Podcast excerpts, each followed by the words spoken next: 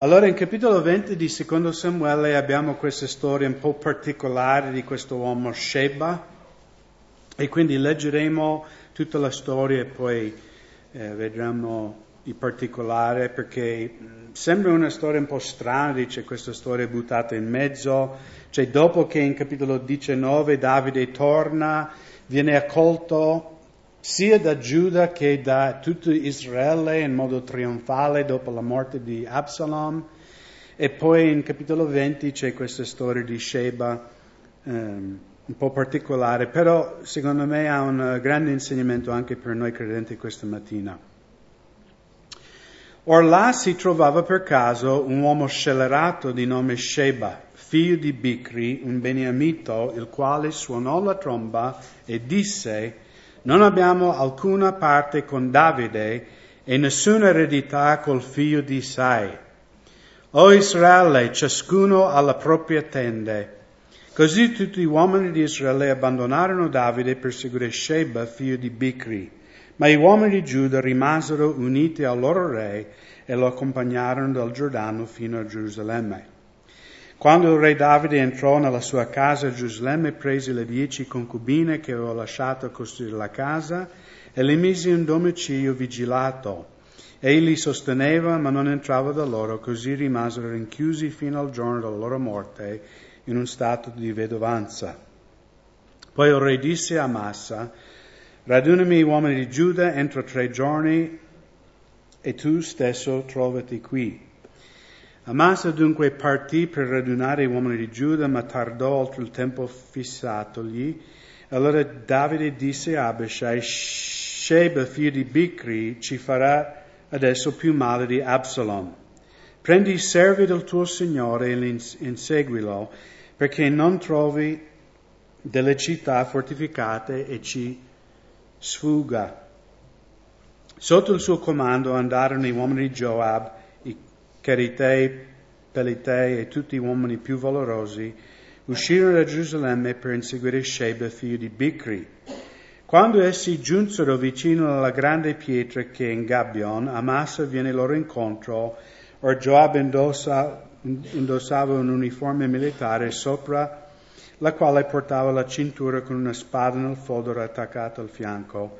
Mentre avanzava la spada gli cade. Joab disse ad Amasa, stai bene, fratello, stai bene, fratello mio? Quindi Joab con la destra prese Amasa per la barba per baciarlo. Amasa non fece attenzione alla spada che Joab aveva nell'altra mano, con essa lo colpì al ventre e le sue viscere, viscere si sparsero per la terra senza colpirlo una seconda volta e quello morì. Poi Joab e Abishai suo fratello si misero a inseguire Sheba, figlio di Bicri. Eh, saltiamo fino a versetto 15. Andarono poi ad assediare Sheba in Abel di Beth Makkah e costruirono un terrapieno contro la città che si ergeva vicino alla mura. Tutta la gente che era con Joab cercava di danneggiare la mura per farla cadere. Allora una donna saggia gridò dalla città, ascoltate, ascoltate, vi prego, dite a Joab di avvicinarsi perché gli voglio parlare. Quando le si fu avvicinato, la donna gli chiese, sei tu Joab? Egli rispose, sono io. Allora egli disse, ascolta le parole della tua serva. Egli rispose, ascolto. Egli riprese, una volta sollevavano dire chiederanno consiglio ad Abel, perché così il problema era risolto. Siamo nelle città più pacifiche e più fedeli in Israele e tu cerchi di far perire una città che è una madre in Israele. Perché vuoi distruggere l'eredità dell'Eterno? E Giobbe rispose, lungi, lungi da me l'idea di distruggere e di devastare. Le cose non stanno così, ma un uomo della contrada montuosa di Efraim, di nome Sheba, figlio di Bicri, ha alzato la mano contro il re, contro Davide. Consegnatemi lui solo, e io mi allontanerò dalla città. La donna disse a Job, ecco la sua testa ti sarà gettata dalla mura. Allora la donna con la sua saggezza si rivolse a tutto il popolo e quelli tagliarono la testa a Sheba, figlio di Bicri, e la gettarono a Joab. Questi fecero suonare la tromba ed essi si allontanarono dalla città e ognuno andò alla propria tenda. Joab tornò quindi a Gerusalemme presso il re.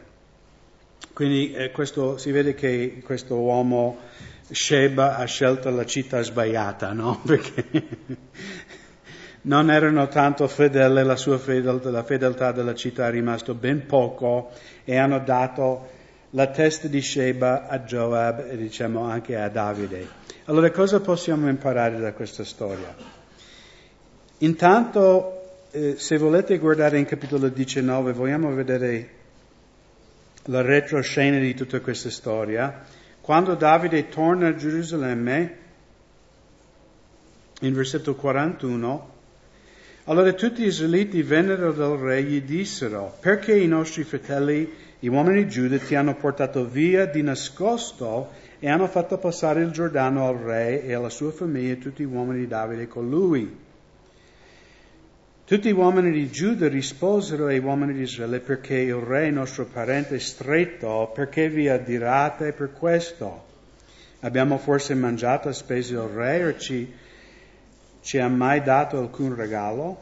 Ma gli uomini di Israele risposero ai uomini di Giuda dicendo, a noi spettano dieci parti del re, per cui Davide è più nostro che vostro. Perché dunque ci avete disprezzati? Noi siamo stati noi i primi a proporre di far tornare il nostro re, ma, uomini, ma il parlare dei uomini di Giuda fu più duro di quello dei uomini di Israele. Quindi c'era questa contesa fra Israele, eh, sembra quasi una litigata fra bambini, no? La palla è dieci parte mia, no, è mia, no, se fanno questa... Non so, Israele ha detto, no, siamo dodici tribù, dieci dodicesimi sono nostri, quindi taglieremo Davide in dodici pezzi, dieci appartengono a noi, a voi aspettano solo due. Cioè sembra un po' un discorso dei bambini, no? no? Cosa è importante? È importante che il re è tornato. È importante che il popolo di Dio è di nuovo unito sotto il Signore, questa è la cosa importante, ma purtroppo si vede che in Israele è rimasta un po' di amarezza questo fatto che Giuda è stato prima eh, accompagnare Re Davide di nuovo a Gerusalemme e quindi questo uomo Sheba, in versetto 1 di capitolo 20, che la Bibbia chiama un uomo scellerato. Allora questa parola scellerato in ebraico è Belial, no? Belial che letteralmente in ebraico significa uomo senza valore. Cioè Belial letteralmente vuol dire con nessun valore. Ma noi sappiamo eh, da secondo Corinzi, in secondo Corinzi capitolo 6 versetto 15, quando Paolo parla con i Corinzi riguardo il fatto di... Ehm, no, di mettersi con un non credente, un credente di sposarsi con un non credente o un credente di unirsi anche fisicamente, diciamo, con, con un non credente. In versetto 14 dice, non vi mettete con infedele sotto un gioco, perché quale relazione c'è tra la giustizia e l'iniquità e quale comunione c'è tra la luce e le tenebre? Poi notate cosa dice in versetto 15. E quale armonia c'è tra Cristo e Belial? O che parte ha il fedele con l'infedele? Quindi anche Paolo, voi sapete Belial cosa riferisce qui nel Nuovo Testamento? A chi riferisce? Satana. Esatto. Dice come può un credente avere comunione con Cristo e avere comunione con il diavolo? No? Perché di nuovo questa parola scellerato è Belial, quindi uomo senza nessun valore, ma nella cultura ebraica Belial, c'è un uomo di Belial era un figlio del diavolo. no, nel loro modo di ragionare. Per questo Paolo nel Nuovo Testamento dice, come può un credente in Cristo, un figlio di Dio, unirsi a Cristo e unirsi a Belial, cioè il diavolo. E quindi il fatto che ehm, Sheba viene chiamato un uomo di Belial, cioè un uomo del diavolo, è importante no, nel capire lo studio, cioè il punto dello studio. Questo uomo del diavolo arriva, c'è un po' di amarezza, nel popolo di Israele perché Giuda un po' ha preso la prima posizione, no? come sul palco c'erano solo poche sedie vicino al re, Giuda si, si è piazzato lì, quindi Israele un po' risente questo fatto e Sheba gioca su questo fatto, no? gioca su magari qualche mancanza nel popolo di Dio. Mario, mi puoi abbassare che c'è l'eco qua che rimbomba sempre? Um, Cioè lui gioca su questo fatto che magari Giuda ha sbagliato forse non ha sbagliato, però è importante anche per noi credenti di capire che Satana, lui vuole prendere delle piccole cose, anche che accadono fra di noi o nelle nostre famiglie, e li vuole far diventare una terza guerra mondiale. No? Quanti di voi siete sposati? Okay? Metà di noi? Che voi che non siete sposati un giorno sarete sposati, quindi ascoltate bene. No? La mia esperienza nel matrimonio, eh, no, quando c'è un litigio, un, uh, qualcosa nel matrimonio, se poi tu scavi e vai indietro e dici ma da cosa è partito questa discussione? No? Cioè, è partito perché è morto qualcuno, perché hai avvelenato il pasto di tua moglie, o no, sei andato a Las Vegas, hai buttato via 10.000 euro. Litigi partono da queste cose? Spero di no. Però di solito partono da niente, da niente. Poi, no? Poi magari la moglie, il marito, il fratello, la sorella, piccolo, perché non mi ha salutato quel fratello? Ce l'ha con me? E poi cominciamo a fare no, un telefilm nella nostra testa. Il diavolo, no, Sheba, il figlio di Balaam, il diavolo viene a sussurrare, ah, perché non ti ha salutato? Ma cosa volevo dire lei con questa battuta? No? Cosa significa fratello ti voglio bene? C'era un doppio fine in quello che ha detto? no. Sapete, il Satana è un maestro di giocare qua. Per questo Paolo in, in Corinzi 5 dice che la nostra guerra non è contro carne e sangue, no? Non è contro tuo marito, tua moglie, contro il fratello, ma neanche contro i non credenti. La tua guerra non è contro il collega di lavoro che bestemmia il nome del Signore. La nostra guerra è contro principati e potestà che, che che Paolo dice che si elevano, ogni pensiero che si eleva contro la conoscenza di Cristo. E quindi il nostro cervello è il campo di battaglia che Satana cerca di insinuare pensieri, pensieri sbagliati. E vediamo questa storia che Sheba è proprio il figlio del diavolo, cioè lui è il strumento, magari c'era questa screzia, si dice? No, ok. C'era questa malcomprensione fra Giuda e Israele, ma di nuovo non era una cosa importante. La cosa importante è che Davide era tornato, che di nuovo il popolo di Dio è unito, che Absalom e i nemici di Dio sono sconfitti, di nuovo possiamo servire il Signore insieme. Questa era la cosa importante. Ma il diavolo di nuovo può prendere le piccole cose e far diventare, no? Noi vediamo che Joab stava per distruggere una città intera, solo per stirpare questo uomo Sheba. E Sheba, no, lui si alza, no, leggiamo in versetto 1, questo uomo di Belial, Sheba, un beniamita, il quale suonò la tromba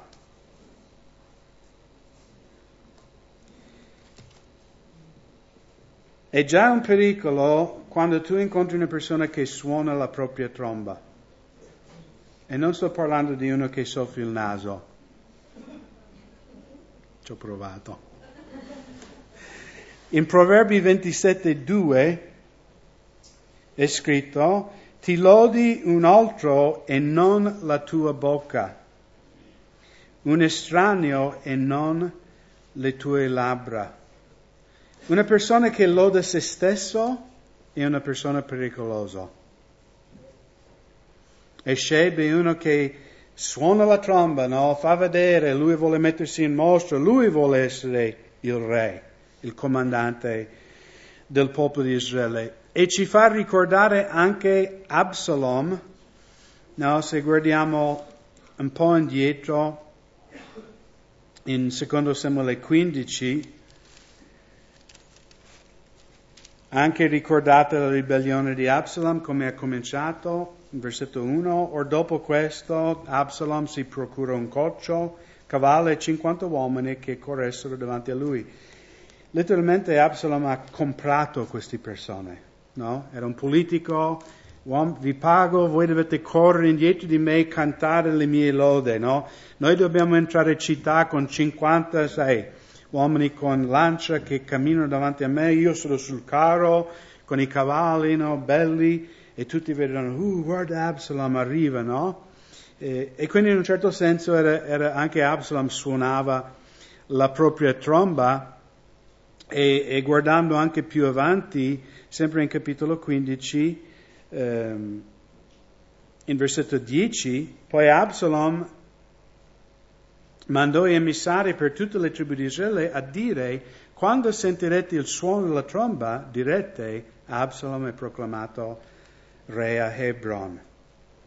E di nuovo, uno che suona la propria tromba è uno pericoloso, uno che cerca la propria gloria. Noi non leggiamo mai nella Sacra Scrittura che Davide ha mai suonato una tromba, ha mai cercato di innalzare se stesso.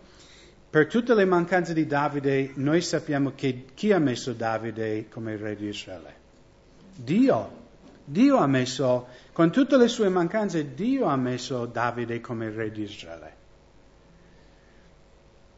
E questo uomo Sheba è un uomo ribelle. Girate in 1 Samuele capitolo 15.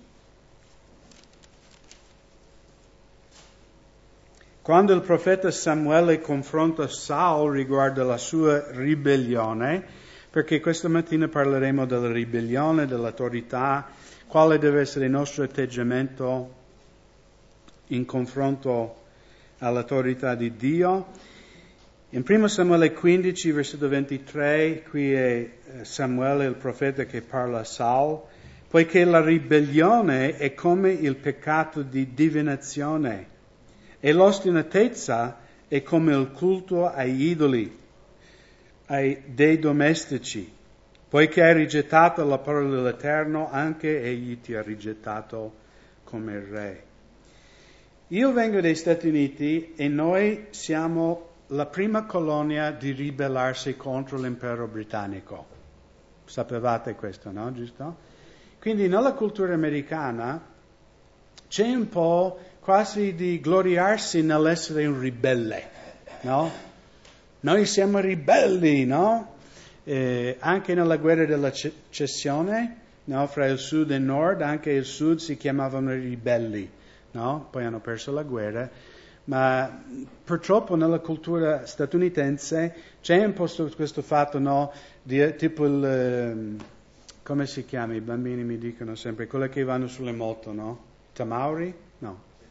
Centauri, i centauri, sai, pelle ribelle, noi, noi non ascoltiamo nessuno, nessuno mi dice niente, no? Anche Frank Sinatra, I did it my way, no? Ho fatto al modo mio, sai, come il pugno al cielo, no? I did it my way. Quando il Signore dice no, è meglio che fai il modo mio, no? non nel modo tuo. Il modo tuo ti porterà in un brutto posto. Ma anche oggi a volte la ribellione è un po' glorificato. Ma Dio dice che la ribellione è come stregoneria, è come divinazione, è come culto ai idoli. No, a volte ci vanti, io ho la testa dura, no? io sono ostinato. Ma Dio dice che è una cosa brutta. È giusto essere ostinato per le cose del Signore, no? Nel senso che io ho preso una posizione, io sono un servo di Dio, non comprometterò la mia vita no, con il peccato, con altre cose. Cioè, in quel senso di avere, ma secondo me quella è più una, una risolutezza no, di volere, non tanto essere ribelle. Ma la ribellione è una cosa peccaminosa, una cosa brutta. In Proverbi 17, 11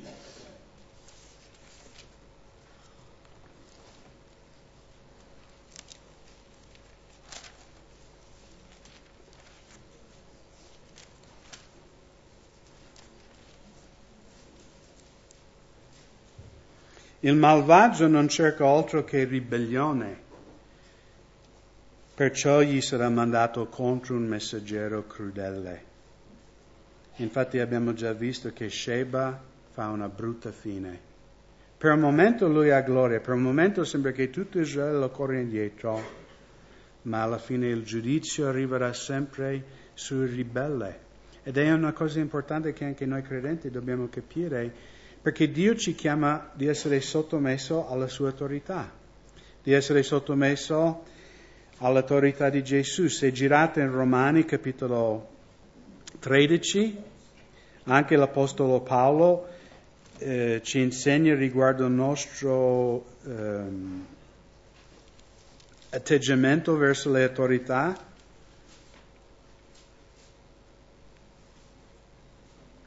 anche governative.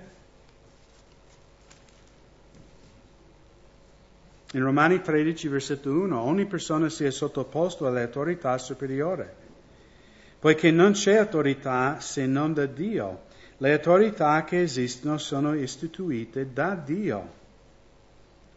Perciò chi resiste all'autorità resiste all'ordine di Dio e quelli che vi resistono attireranno su di sé la condanna. I magistrati infatti non sono da temere per le buone opere buone, ma per le malvagie. Ora non vuoi temere l'autorità? Fa ciò che è bene e tu riceverai lode da essa. Perché il magistrato è ministro di Dio per te nel bene. Ma se tu fai il male, temi perché egli non porta la spada in vano, poiché egli è il ministro di Dio, un vendicatore con ira contro colui che fa il male. Quindi se vogliamo riconoscere o no, il governo italiano è stato stabilito da Dio. Amen? Lo dice la Bibbia, tutti i governi. Vuol dire che Dio era con Hitler quando ammazzava tutta quella gente? No, non vuol dire quello perché lui agiva in violazione della parola di Dio. Quindi quando le autorità governative agiscono contro il volere di Dio, noi non dobbiamo essere sottomessi a loro. Ok? Per esempio, se il governo italiano domani emana una legge, dice non potete più predicare il Vangelo in Italia.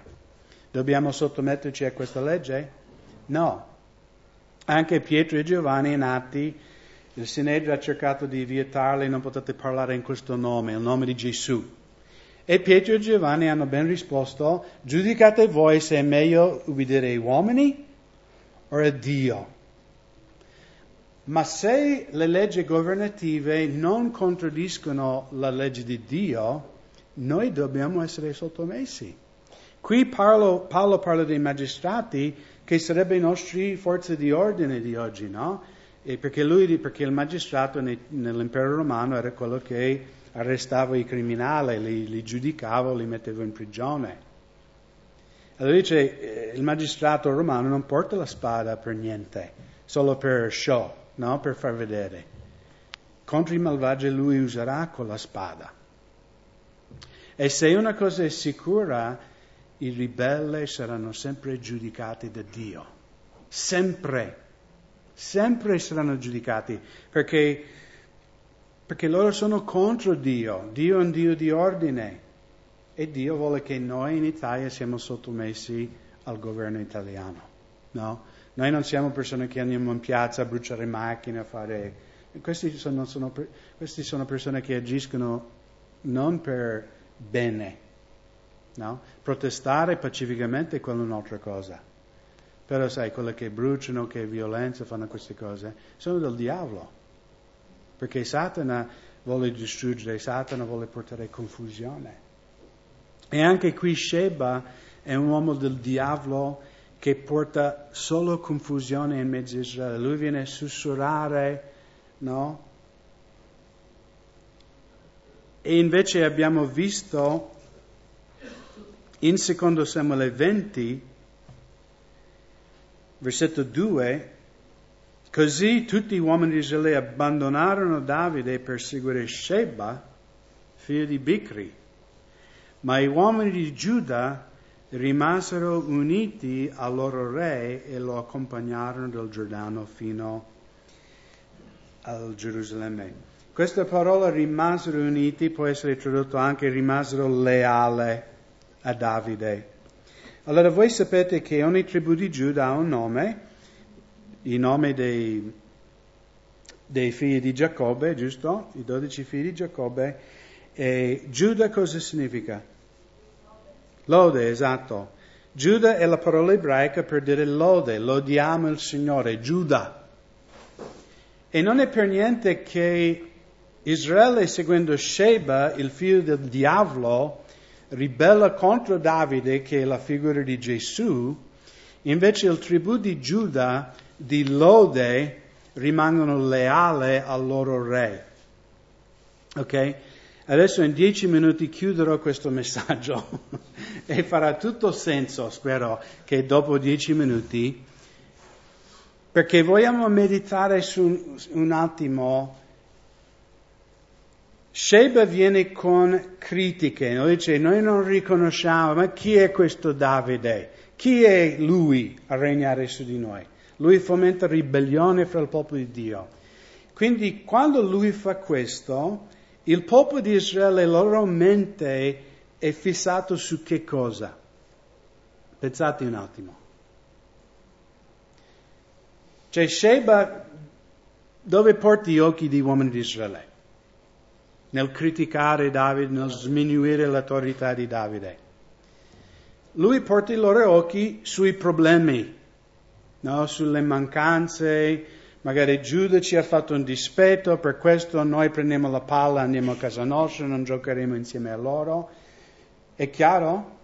Cioè il figlio del diavolo porta le persone a pensare ai problemi, le difficoltà, no? comincia a criticare, perché questo è quello che fa il diavolo.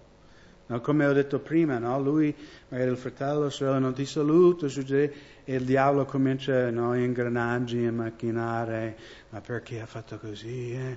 Ma lui, oh, guarda, lui è, arriva così, pensa chissà che cosa pensa di essere, no? Quindi Sheba porta le persone non a guardare il Signore, ma a guardare i problemi, le difficoltà, le mancanze di Davide. Invece la lode, c'è Giuda, un popolo che sta lodando il Signore, dove è la loro mente? Sui problemi nel regno? Se noi stiamo, cioè abbiamo appena finito di lodare questa mattina il Signore, giusto? La tua mente dove era? Sui problemi a casa, sui problemi al lavoro? Dove era la tua mente? Su Gesù, spero. Spero non canti le lodi del Signore e pensare no le rogne che avrei domani al lavoro. Nei Salmi è scritto che, che Dio dimora nella lode del suo popolo. Quando noi lodiamo il Signore, noi entriamo nella presenza di Dio. Anche Davide scrivendo un salmo e guardava la prosperità dei malvagi, dice io ho guardato il malvagio nella sua prosperità e, e, e la, cioè, venivo meno, no? La mia mente era confusa, era piena di dubbi. Poi lui disse, poi sono entrato nel tuo tempio e, e capì la sua fine. Perché sapete, fratelli, quando noi abbiamo la nostra mente sui problemi, difficoltà, no? Anche nella chiesa, nella famiglia, siamo persi. Il diavolo vuole che abbiamo sempre gli occhi in basso. Non vuole che noi alziamo gli occhi verso il Signore in lode, adorazione e ringraziamento. Perché questo è un atto di fede quando noi lodiamo il Signore.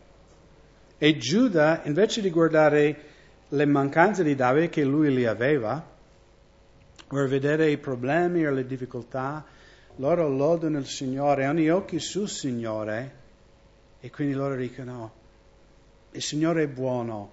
Ok, abbiamo problemi nella comunità, abbiamo problemi nella famiglia, però il Signore è con noi. Andiamo avanti con il Signore ci aiuterà. Comprendete?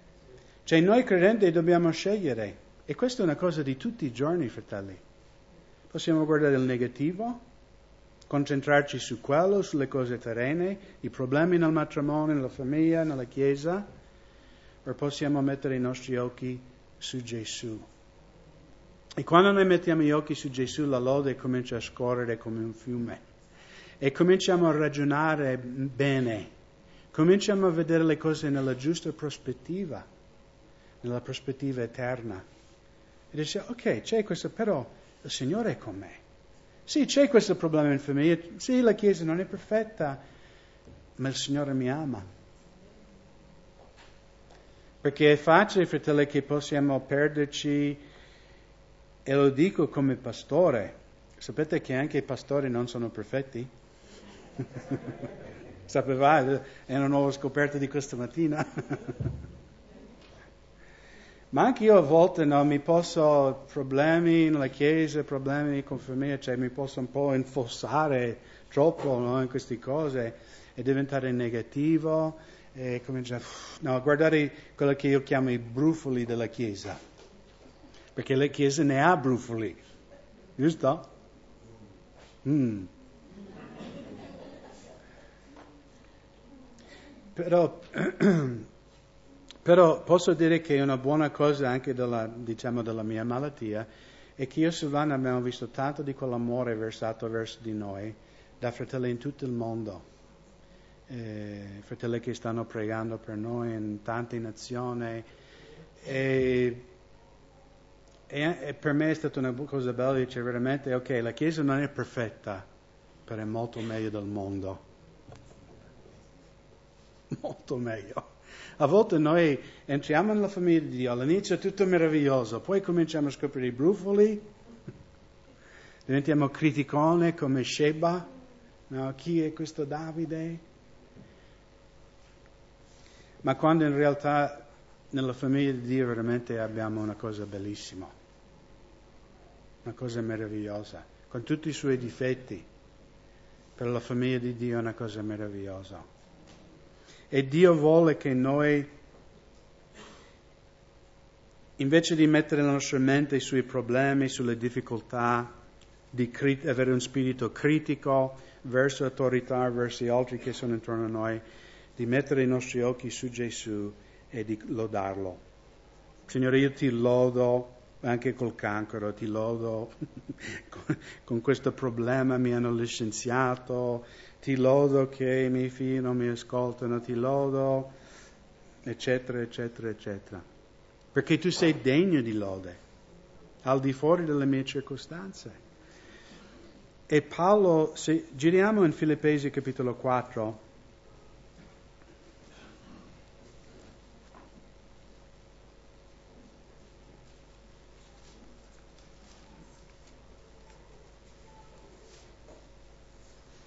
versetto 4, rallegratevi del continuo nel Signore, io ripeto ancora, rallegratevi.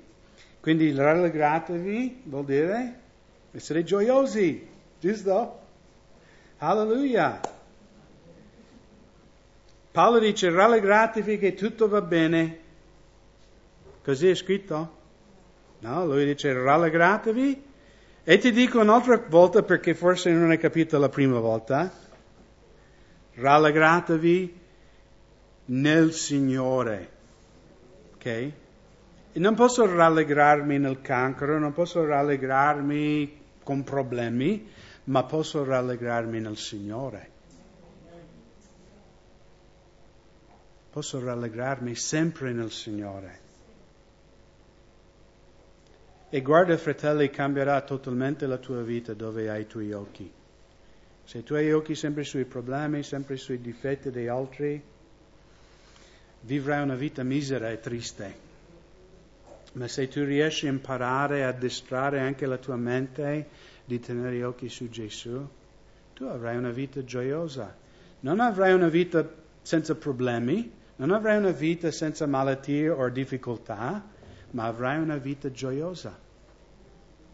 Perché Paolo non dice, no, fa finta che la vita va perfetta, no, dice rallegrati fratelli nel Signore. Il mondo non può rallegrarsi nel Signore perché non conoscono il Signore. Ma noi possiamo rallegrarci nel Signore perché qualunque cosa accada in questa vita, noi siamo sigillati in Cristo e tutto questo passerà. Tutto passerà, tutti i problemi, tutte le difficoltà e un giorno saremo davanti al trono di Dio e vedremo Egli in tutta la sua gloria e maestà e, sapete, e tutte quelle cose saranno dimenticate. Abbiamo letto qualche settimana fa in Apocalisse, no? Non ci sarà più pianto né più dolore, perché quelle sono, sono cose che non si ricordano neanche più. In cielo noi non ricorderemo i dolori e le difficoltà della vita terrestre. Così dice nella Bibbia. Non ci saranno più. E quindi Paolo ci dice di rallegrarci nel Signore io ripeto ancora, rallegratevi. La vostra mansuetudine sia nota a tutti gli uomini, il Signore è vicina, vicino. Non siate in ansietà per cosa alcuna, ma in ogni cosa le vostre richieste siano rese note a Dio mediante preghiera, supplica, con ringraziamento. Di nuovo c'è un comando. Il prim- primo comando, rallegrarci nel Signore in ogni circostanza. La seconda, non siate in ansietà per cosa alcuna. La nostra tendenza è di essere in ansietà per ogni cosa, no? Warriors, si dice, preoccupatori non c'è una parola in italiano. In inglese noi diciamo uno che è sempre preoccupato, oh no, e domani, e cosa faremo, no? In inglese c'è worrier, no? Uno che è sempre uh, paura, ansioso.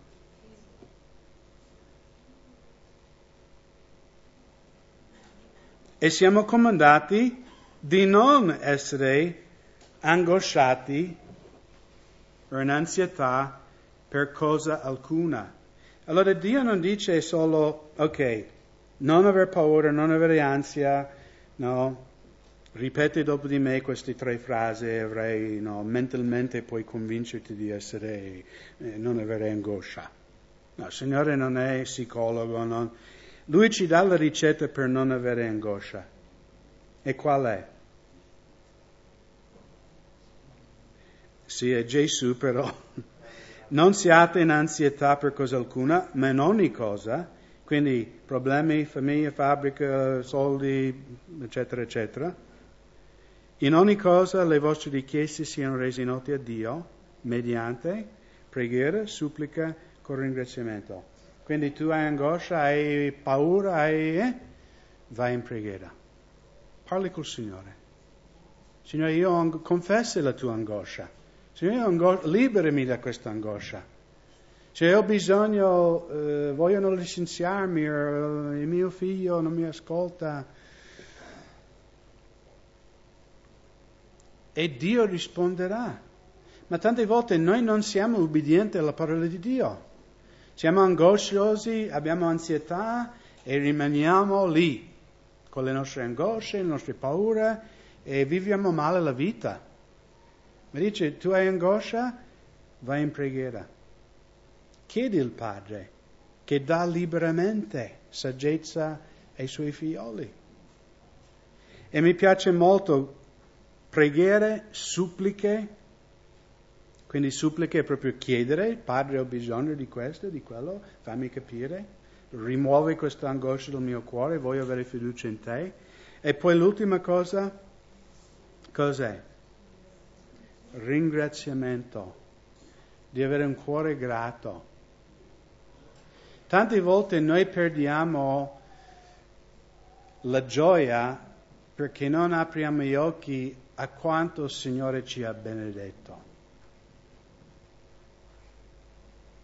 E sto imparando in questo periodo della mia vita sempre di più di essere grato per ogni giorno, di essere grato per ogni piccola cosa. No? Eh, magari cose che io non, eh, no, nelle mie frenesie, lavoro anche pastorale, no? cioè, in inglese abbiamo detto stop and smell the roses, no? Fermati un attimo a usare il profumo delle rose.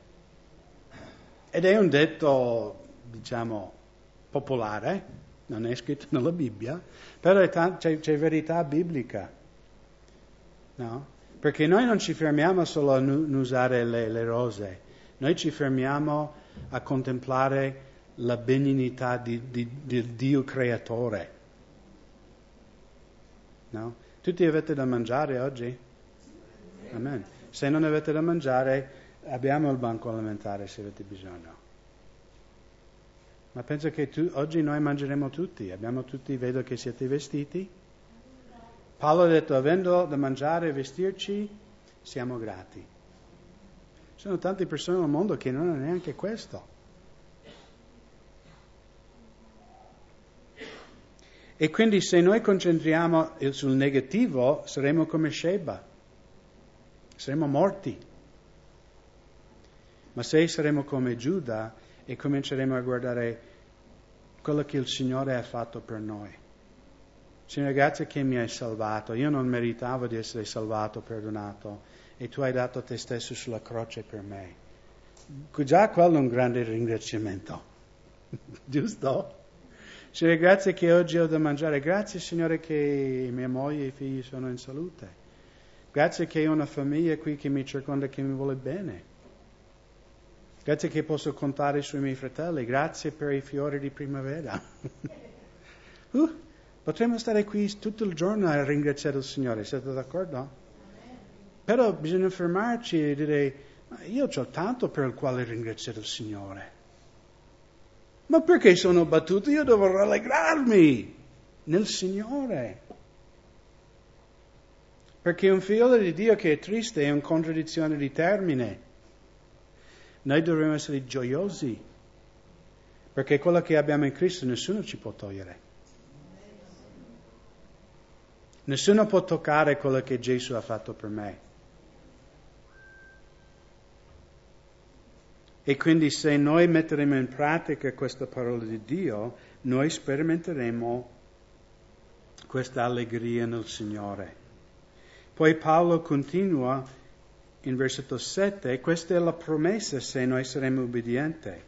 E la pace di Dio, che sorpassa ogni intelligenza, costruirà i vostri cuori e le vostre menti in Cristo Gesù.